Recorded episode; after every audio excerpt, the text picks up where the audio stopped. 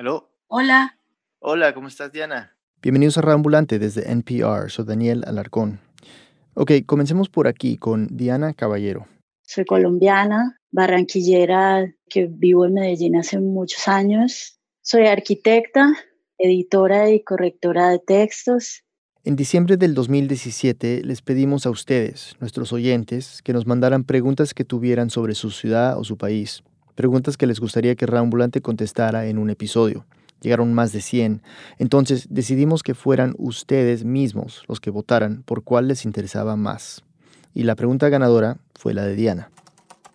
Me gustaría escuchar en Radio Ambulante una crónica sobre lo que ocurre en los llamados narcotours en Medellín, cómo funcionan y qué consecuencias traen. Los narcotours. Tal vez se estén preguntando qué es eso.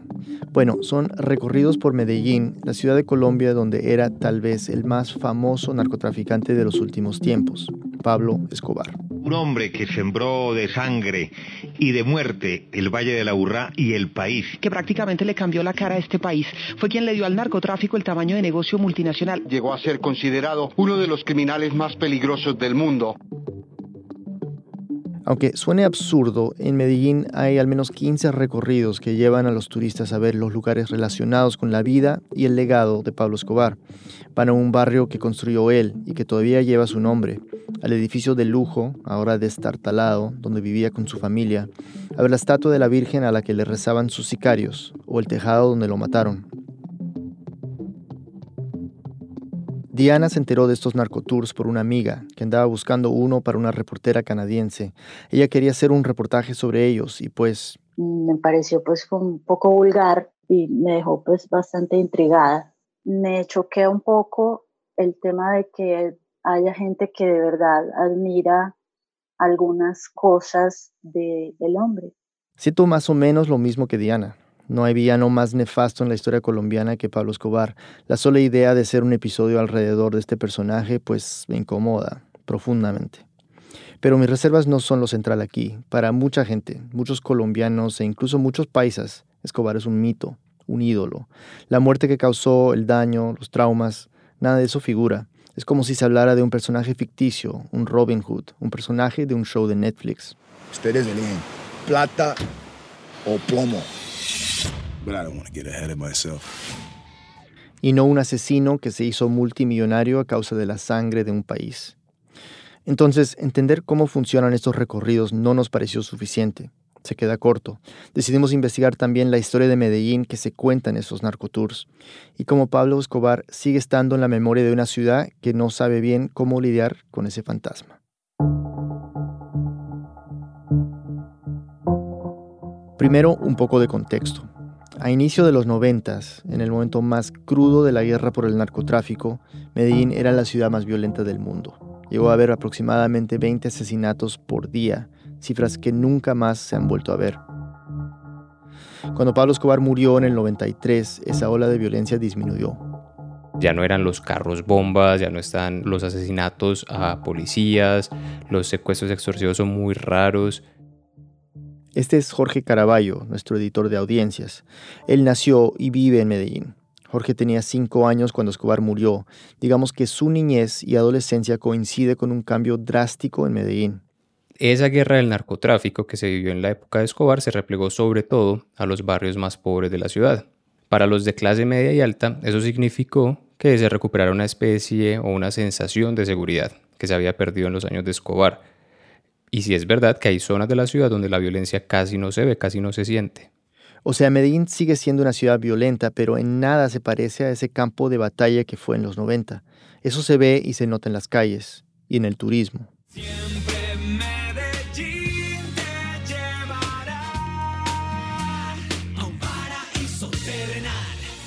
Nacional e internacional.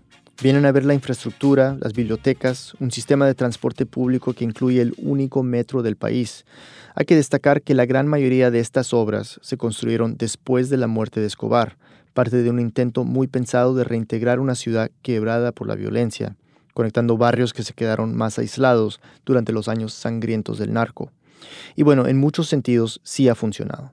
En los 90 era impensable que una persona que no fuera de la Comuna 13, uno de los barrios más violentos de la ciudad, pusiera un pie en ese lugar.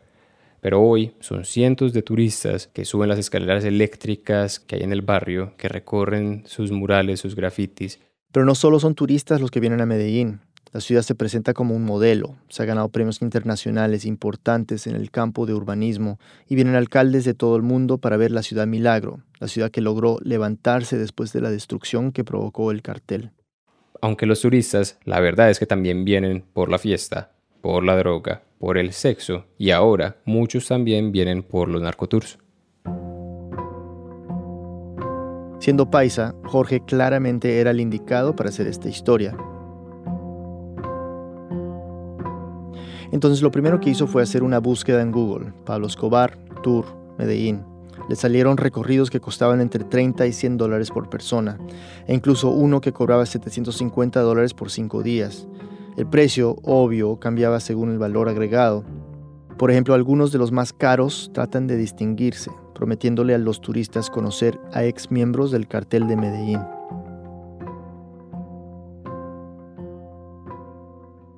Jorge escogió uno que se vende como la versión sin filtro, es decir, un tour dirigido por quienes hicieron parte de ese mundo. Además, era promocionado en videos por John Jairo Velázquez, alias Popeye. Hola, yo soy John Jairo Velázquez Vázquez Popeye, el asesino de confianza de Pablo Emilio Escobar Gabriel, el general de la mafia.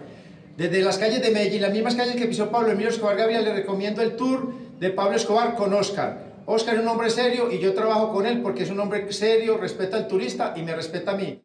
Eh, John Jairo Velázquez es un ex jefe de sicarios de Pablo Escobar. Él estuvo 23 años en la cárcel y ha admitido haber asesinado a cerca de 250 personas. Y la verdad es que junto a Pablo Escobar, él es ahora uno de los personajes más reconocidos del cartel de Medellín. Y en ese momento es un youtuber popular.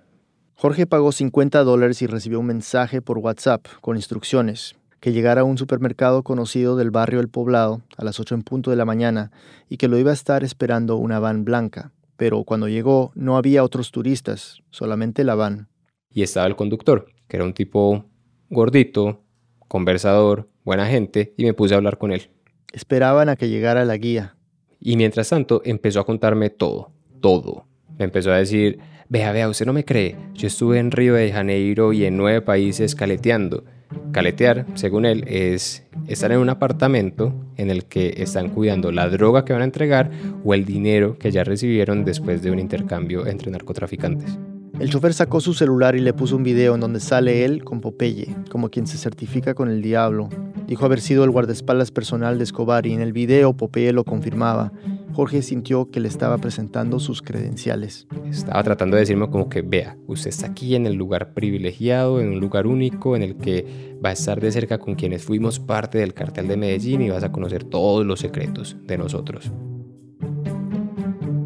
Jorge se empezó a preocupar por el tipo de tour que sería, una apología a Escobar, un endiosamiento. Pero bueno, ya estaba allí, es más, era el único que estaba allí junto con el chofer, y en eso apareció la guía, Doris. Llegó tomándose un café con gafas oscuras, con tacones, tenía por ahí 50, 55 años, es una mujer súper extrovertida. Doris le explicó que para el tour del día solo serían dos, Jorge y un alemán, Matías. Y listo, empezó el narcotour. Doris, el ex guardaespaldas de Escobar manejando, más Jorge y el alemán, en una van para 12 personas. El chofer iba silbando, Jorge y Matías calladitos y Doris explicando en inglés lo que iban a hacer durante las siguientes cuatro horas. Lo primero que les dijo fue... Nosotros no queremos que se vayan de este tour pensando que Medellín es una ciudad terrible, violenta, sino que vean cómo nos hemos transformado después de la muerte de Pablo Escobar. Y les aseguró que allí no se iba a glorificar a Pablo Escobar. O sea, sentí un alivio genuino porque yo de verdad esperaba que estos recorridos me enseñaran algo sobre la ciudad, algo que yo no supiera. Es un tema que a mí, como persona de Medellín, me interesa mucho. Supongo que a mí también. Es decir, sí hay una manera en la que un narcotour podría ser útil. Contar la historia, pero la historia de verdad. Un recorrido urbano en el que la ciudad misma vendría siendo un museo de la memoria. Un relato que se enfoca en la historia de las víctimas, en lugar de la de los victimarios. Desafortunadamente, así no fue. Tomemos como ejemplo la primera parada, el famoso edificio Mónaco.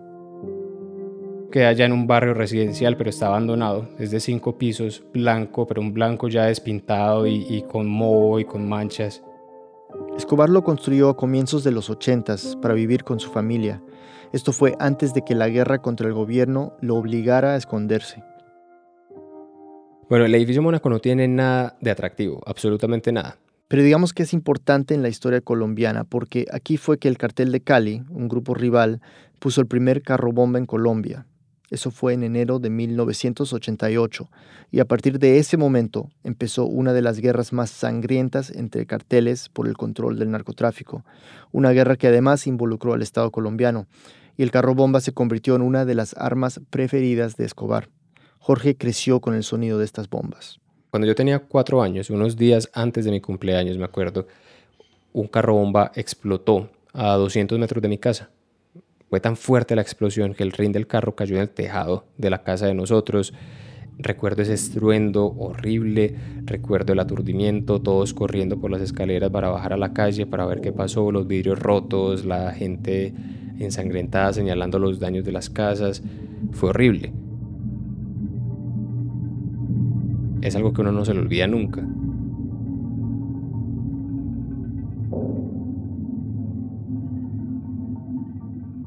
Pero Doris no mencionó los muertos, ni la ola de violencia que ese primer carro bomba desató.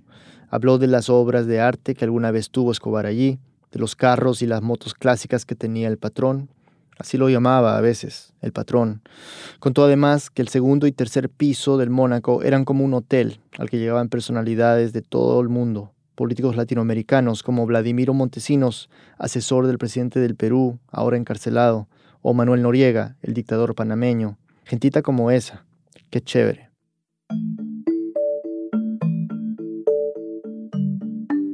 Todos esos carros bomba que mencionamos antes, muchos fueron parte de la guerra entre el cartel de Cali y el de Medellín, pero otros, la gran mayoría, iban dirigidos hacia el Estado colombiano, con una sola meta. La historia es complicada pero importante. En resumen, el cartel de Medellín quería evitar a toda costa que sus capos fueran extraditados a Estados Unidos, y funcionó. El día que se modificó la constitución colombiana prohibiendo la extradición, Escobar se entregó a la justicia y se fue a vivir a la cárcel que él mismo construyó, que se llamaba La Catedral, la segunda parada del narcotour. Queda en la cima de una montaña a casi una hora del centro de Medellín. La catedral no era una cárcel cualquiera porque en realidad la catedral no parecía una cárcel. Tenía rejas, sí, pero en realidad era un resort, era un hotel lleno de lujos y ahí en ese lugar solamente se cumplían las órdenes que él daba. Y es que es de no creer lo que había dentro de esa cárcel.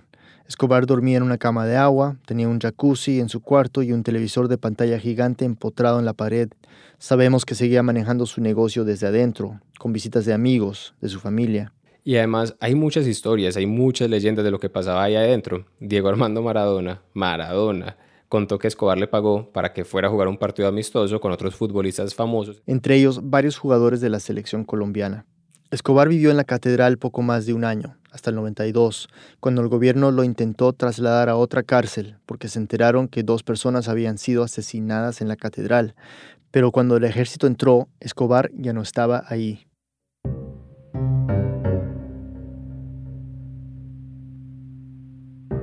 Después de la fuga, el lugar fue saqueado por buscadores de tesoros y se convirtió en un sitio de peregrinación para los admiradores de Escobar.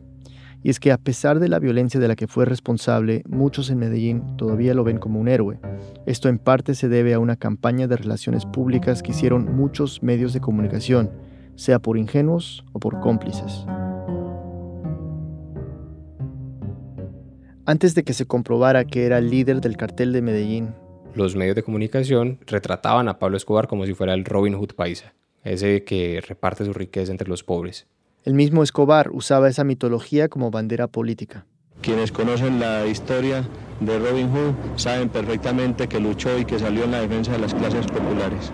Escobar construyó todo un barrio para darle casas a quienes vivían en el basurero de la ciudad.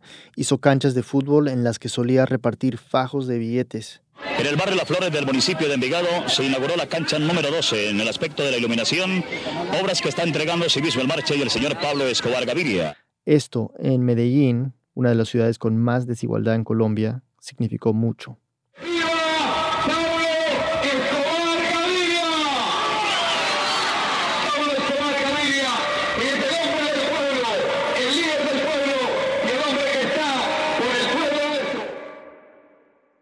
Para muchas personas de Medellín, Pablo Escobar es un símbolo de ese descontento con el sistema, de esa irreverencia, de esas ganas de decir yo hago lo que sea para conseguir lo que quiero. Y por eso en Medellín es muy común que si vos vas manejando veas un mural con el rostro de Pablo Escobar o camisetas en el centro a la venta con la imagen de él o stickers en los bumpers de los buses, de los taxis con su rostro. Por eso, cuando mataron a Escobar, el entierro fue multitudinario. Cientos de personas lamentando su muerte, tratando de tocarlo. Incluso los mismos militares hacían espacio para que la familia pudiera llevar el ataúd a su tumba.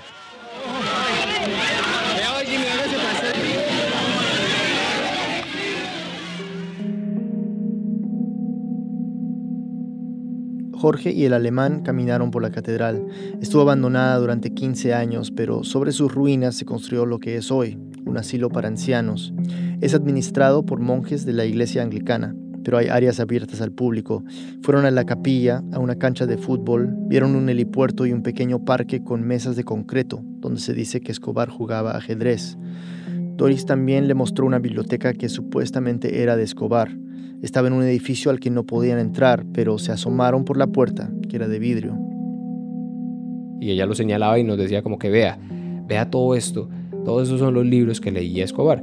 Y yo miré y, y eran unos anaqueles de madera, como de escuela rural, con muchas enciclopedias repetidas de Salvat. Y yo decía, ¿esto, esto qué es? O sea, ¿cómo así que estos son los libros de Pablo Escobar? La misma enciclopedia repetida no le sonaba muy convincente, pero además, cuando Doris le pidió que mirara al fondo de la biblioteca, había unos muebles. Se da cuenta como los muebles de la abuelita, muy viejos, de un estilo súper antiguo, que en algún momento fueron rojos seguramente, pero que ya son rosados, desteñidos, y ella me decía, esos, esos son los muebles que mandó a traer Pablo Escobar de España directamente, se los mandó la reina Isabel. Ya de vuelta a la van, Jorge vio una valla grande color naranja chillón que estaba en el parqueadero. Decía que la información ofrecida por algunos guías turísticos no era totalmente cierta y que la administración del asilo estaba dispuesta a aclarar dudas. Yo empecé a sentir que esto era más un performance que un registro histórico. Yo veía en ella las ganas de que nosotros saliéramos a repetir todas esas grandilocuencias en vez de ayudarnos a comprender de verdad qué había pasado en Medellín.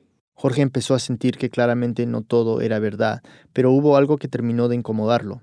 Doris le preguntó al alemán. Me imagino que en Alemania es igual, que la gente va y visita todos los lugares en los que Hitler pasó, el lugar en el que Hitler murió, y él la miró como, no sabes de qué estás hablando. O sea, él le dijo, no, si algo aprendimos nosotros después de la Segunda Guerra Mundial es a cuidar nuestra memoria. Los que van a los sitios de Hitler son los nazis, los que lo adoran, pero la población en general se enfoca en lo que pasó con las víctimas. Yo lo he visto. Si caminas por Berlín, a veces te tropiezas con unos ladrillos que sobresalen del piso, miras hacia abajo y te das cuenta que tienen nombres y fechas. Son un registro de los judíos que fueron llevados de Berlín a los campos de concentración, una manera de decirle al transeúnte, hey, date cuenta, no nos olvidemos de lo que pasó. El alemán le contó a Jorge que se animó a hacer el tour porque había visto la serie Narcos y le interesaba mucho la historia del narcotráfico. Quería visitar esos lugares y entender mejor qué había pasado en la ciudad. Pues al inicio Matías estaba muy conversador, estaba atento a lo que contaba Doris, le hacía preguntas, pero a medida que fue avanzando el recorrido, sentí que se fue volviendo cada vez más silencioso como si de alguna manera estuviera sintiendo lo mismo que yo y era esa incomodidad por estar recibiendo toda una apología a un narcotraficante. Y es que a pesar de lo que había dicho Doris al comienzo del tour, sí se sentía como apología. De vez en cuando mencionaba atentados o víctimas, o soltaba algún dato del impacto negativo que tuvo en Colombia, pero siempre volvía casi al instante a la audacia de Escobar, al poder que alcanzó, y que según la versión de Doris nadie ha podido superar. Pues yo creo que ese es uno de los legados del narcotráfico en la cultura colombiana y es que el vivo o el que se salta las reglas es el que triunfa y el que la sigue al pie de la letra es como el bobo, el idiota. En gran parte, Pablo Escobar lo que representa es ese vivo. Y nosotros, los bobos.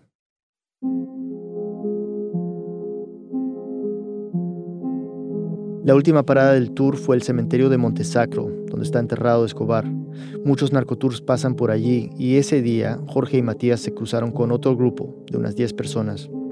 Es una escena algo surreal lo que cuenta Jorge. Los turistas en pantalonetas, gorras, tomando fotos con selfie sticks y al mismo tiempo, pues es un cementerio, había un entierro y la gente vestida de negro salía de la iglesia del cementerio a enterrar a su muerto y ellos nos estaban mirando. Yo recuerdo mucho una chica que me miró a mí. Ella estaba llorando y yo estaba con la cámara al hombro. Y, y ahí yo me sentí sucio, me sentí horrible y pensé, no quiero estar acá. Los turistas seguían tomando fotos como si nada, y el chofer de la van nos estaba esperando con un montón de stickers con la silueta de Escobar y el eslogan Producto colombiano. Tenía además DVDs de documentales sobre el narco, libros de Popeye, todo esto para la venta, claro pensé, esto es una mierda. Una pausa y volvemos.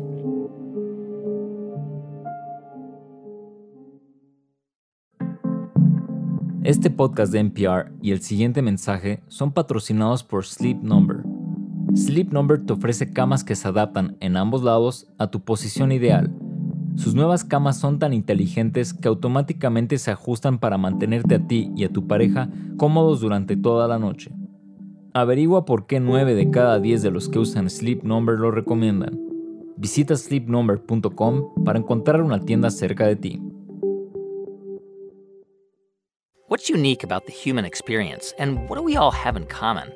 I'm Guy Raz. Every week on TED Radio Hour, we go on a journey through the big ideas, emotions, and discoveries that fill all of us with wonder. Find it on NPR One or wherever you get your podcasts. I'm Linda Holmes. There's more stuff to watch these days than you can ever get to. That's why we make Pop Culture Happy Hour. Twice a week, we give you the lowdown on what's worth your time and what's not. Find Pop Culture Happy Hour on the NPR One app or wherever you get your podcasts. Estamos de vuelta en Reambulante. Soy Daniel Alarcón. Antes de la pausa, estábamos en la última parada del narcotour. Terminó allí, en el cementerio, entre los que lloraban su muerto y los turistas, que celebraban un asesino. Y Jorge se quedó pensando en el cartel que el asilo había puesto en la catedral, el que invitaba a los turistas a preguntar si tenían alguna duda. Lo que volvía una y otra vez a mi mente era eso, era esa valla, era porque tienen que poner eso. O sea, ellos que saben sobre lo que dicen los guías. Y, yo dije, tengo que volver, o sea, tengo que ir a preguntarles, ¿esto es verdad o no es verdad? Entonces decidió ir, y desde aquí sigue Jorge. En la catedral hablé con este señor. Yo soy el padre abad primado, el quien Ramiro Vélez García de la Iglesia Católica Apostólica Anglicana. El sacerdote lleva 11 años viviendo ahí. Él fue el que lideró la construcción del asilo que hay ahora. Pero desde que empezó ha tenido que enfrentar un problema suben, vienen turistas de todas partes del mundo, de todas partes, que a mirar que dónde era la cárcel, que qué se hacía Pablo, que qué no hacían, mirando este lugar como si fuera pues, como quien dice, es el santuario donde estuvo Pablo Escobar y entonces por ir allá nos va a ir bien. El sacerdote me dijo que no tiene problema con que los turistas visiten el lugar. Pero ellos son engañados. ¿En qué sentido? Que todos, absolutamente todos, vienen y les cuentan historias distintas, historias que no son, cosas que no pasaron. Le pregunté por las dos cosas que más me habían hecho sospechar. Primero, por la supuesta biblioteca de Pablo Escobar y segundo, por los muebles que le había mandado la reina Isabel. Mentira. Aquí cuando llegamos nosotros no había nada, nada, ni adobe sobre adobe. Todas las placas estaban llenas de maleza. Esa biblioteca, esos pasamanos, esas camas y esas lámparas son cosas que la gente nos la regala. Le pregunté por otras historias que me había contado Doris sobre ese lugar. Por ejemplo, una virgen que estaba en una gruta que ella me llevó a ver y que supuestamente había mandado a poner la mamá de Pablo Escobar meses después de la fuga de la catedral para agradecer porque su hijo se pudo escapar ileso. La Virgen que está en la gruta lo colocamos nosotros. Y le pregunté por el supuesto helipuerto en el que un día aterrizó Frank Sinatra para visitar a Escobar, pero que según el abad no es ningún helipuerto. Es el pozo séptico, que es de todo este sector de aquí de la catedral para el sacerdote lo que hacen los tours tiene un nombre claro. Eso es una estafa, una estafa directa, eso es una estafa de frente, eso es un robo.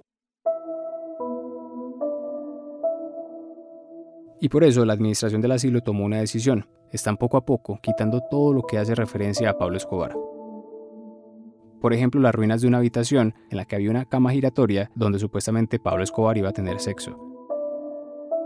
Los monjes no quieren que los tours tengan con qué estafar a los turistas y están cansados de que se diga que los ancianos viven en las ruinas del imperio de Pablo Escobar.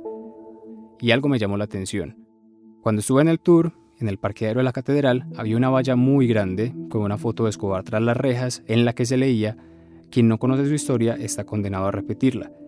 Pero cuando fui solo una semana después a la catedral a entrevistar al sacerdote, me di cuenta de que ya no estaba, que ya la habían quitado. Y esa era la valla a la que todos los turistas le tomaban fotos cuando visitaban el lugar. Quise hablar con Doris de nuevo, ahora con micrófono en mano, para preguntarle sobre lo que me dijo el sacerdote. Me contó que hace ocho años comenzó a trabajar como guía en una casa museo que hay en Medellín dedicada al cartel. Es dirigida por Roberto Escobar, hermano de Pablo Escobar, y Roberto la entrenó para hacer los recorridos del museo contando la historia sobre su hermano. Esta es Doris. Allí él tiene los primeros carros de Pablo, tiene una motocicleta que fue un regalo de Frank Sinatra. Entonces eh, fue una historia muy fascinante, fue muy chévere y, y esa es la razón por la que bueno, yo acepté y empecé a trabajar con él. A ella le gustó el trabajo de interactuar con turistas y de contar esa historia que a muchos les atraía. Por eso le pregunté si sentía admiración por Pablo Escobar. No, yo nunca quise a Pablo. Para mí fue una experiencia terrible vivir en Medellín mientras esta época. Y te puedo decir que, me sentí feliz el día que Pablo murió, porque yo sabía que la transformación venía a nuestra, a nuestra ciudad. Ella me dijo que también vivió las bombas, el miedo, que incluso en su familia hay víctimas de Pablo Escobar.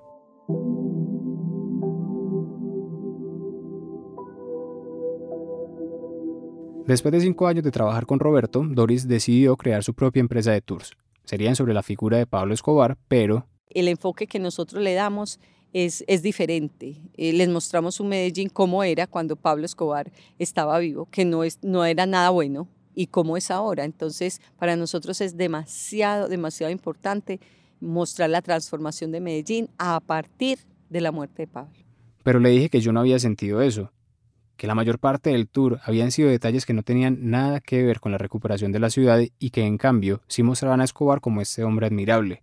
Además le dije que no se habló casi nada de las víctimas. Y esto fue lo que me respondió. No, lo que pasa es que, que tú como, como, guía tienes que ser imparcial. Entonces, yo, para mí, yo le presto la, la, misma importancia a la información que les tengo que dar sobre Pablo eh, que, a, que a lo de Medellín. Además, le dije que me preocupaba qué tan fiel a la realidad era lo que ella estaba mostrando en el tour.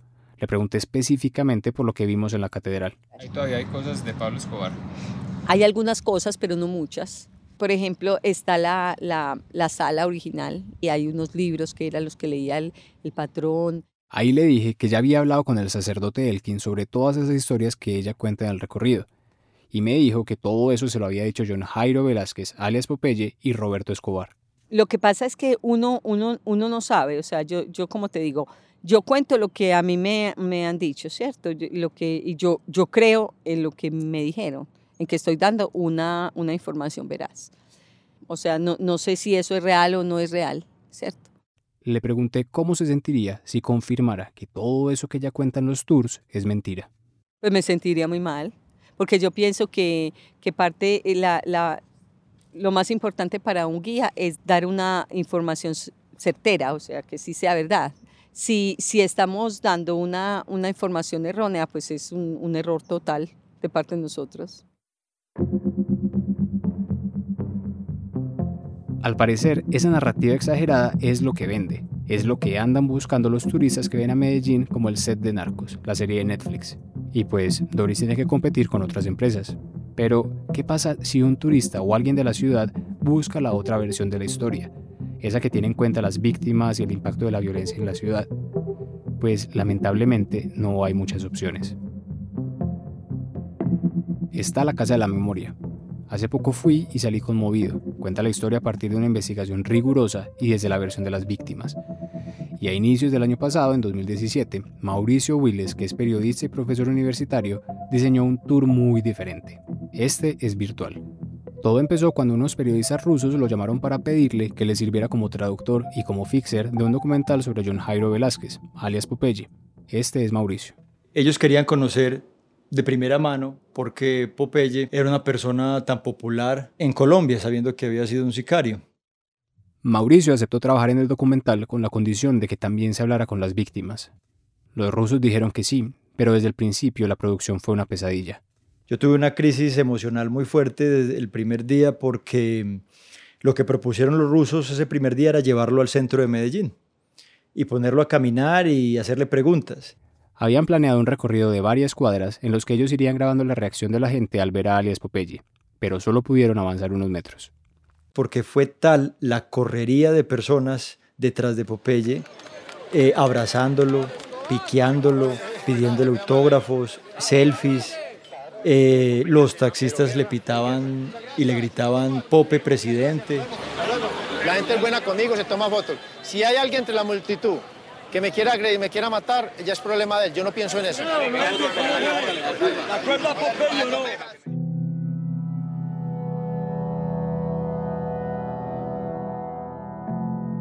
Yo tengo 38 años y en la época de Pablo yo era niño, acá en Medellín.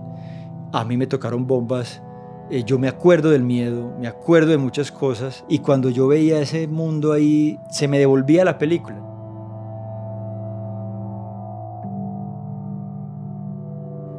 Mauricio pasó ocho días con alias Popeye y visitó los mismos lugares que yo, y muchos más.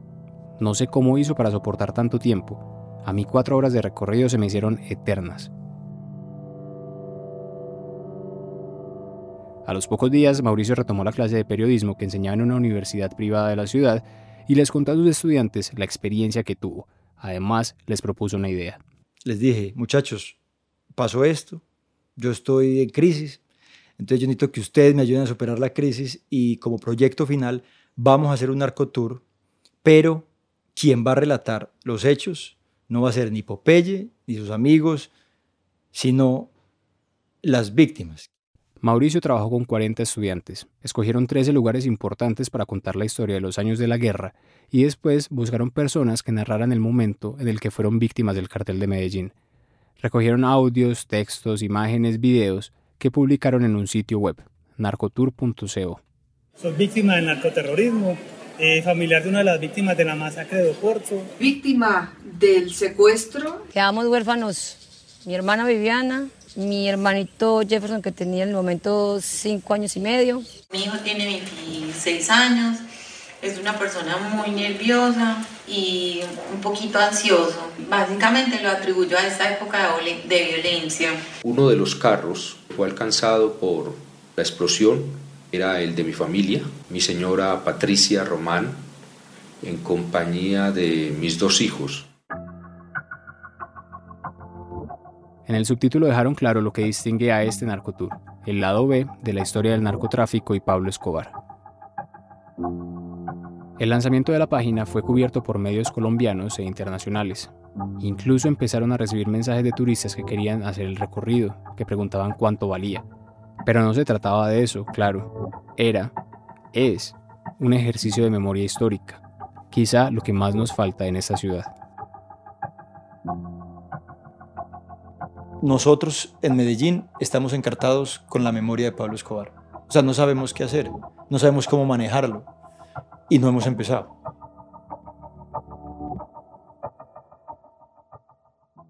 Hoy, Medellín sigue siendo una ciudad muy violenta. Hay aproximadamente 300 combos o grupos que se dedican al microtráfico y la extorsión. El narcotráfico sigue infiltrándose en instancias decisivas del poder. Por ejemplo, el año pasado, la Fiscalía acusó al secretario de Seguridad de la Administración local, la mano derecha del alcalde, de compartir información con narcotraficantes y fue detenido.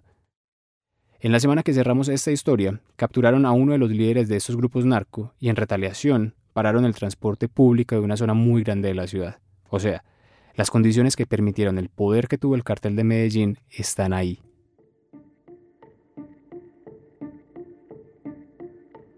Pero cuando le mencioné a amigos y familiares que estaba haciendo una historia sobre los narcotours, muchos me dijeron que para qué, si eso ya pasó, si esa página quedó atrás, la ciudad milagro, etcétera, etcétera. Y tienen razón, aunque no es la historia completa. Y lo que se ve en los narcotours, tampoco.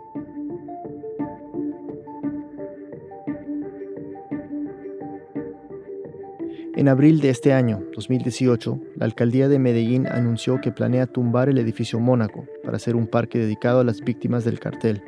Sin embargo, todavía no se ha presentado un proyecto concreto que diga cuánto valdría ni cómo hacerlo. Jorge Caraballos, editor de audiencias de Radio Ambulante, vive en Medellín. Esta historia fue coproducida por Luis Fernando Vargas y editada por Camila Segura y por mí. La mezcla y el diseño y sonido son de Andrés Aspiri. Ana Prieto hizo el fact-checking. El resto del equipo de Raambulante incluye a Patrick Mosley, Barbara Sawhill, Luis Treyes, David Trujillo, Elsa Liliana Ulloa y Silvia Viñas. Carolina Guerrero es la CEO. Raambulante se produce y se mezcla en el programa Hindenburg Pro. Conoce más sobre Raambulante y sobre esta historia en nuestra página web raambulante.org. Raambulante cuenta las historias de América Latina. Soy Daniel Alarcón. Gracias por escuchar.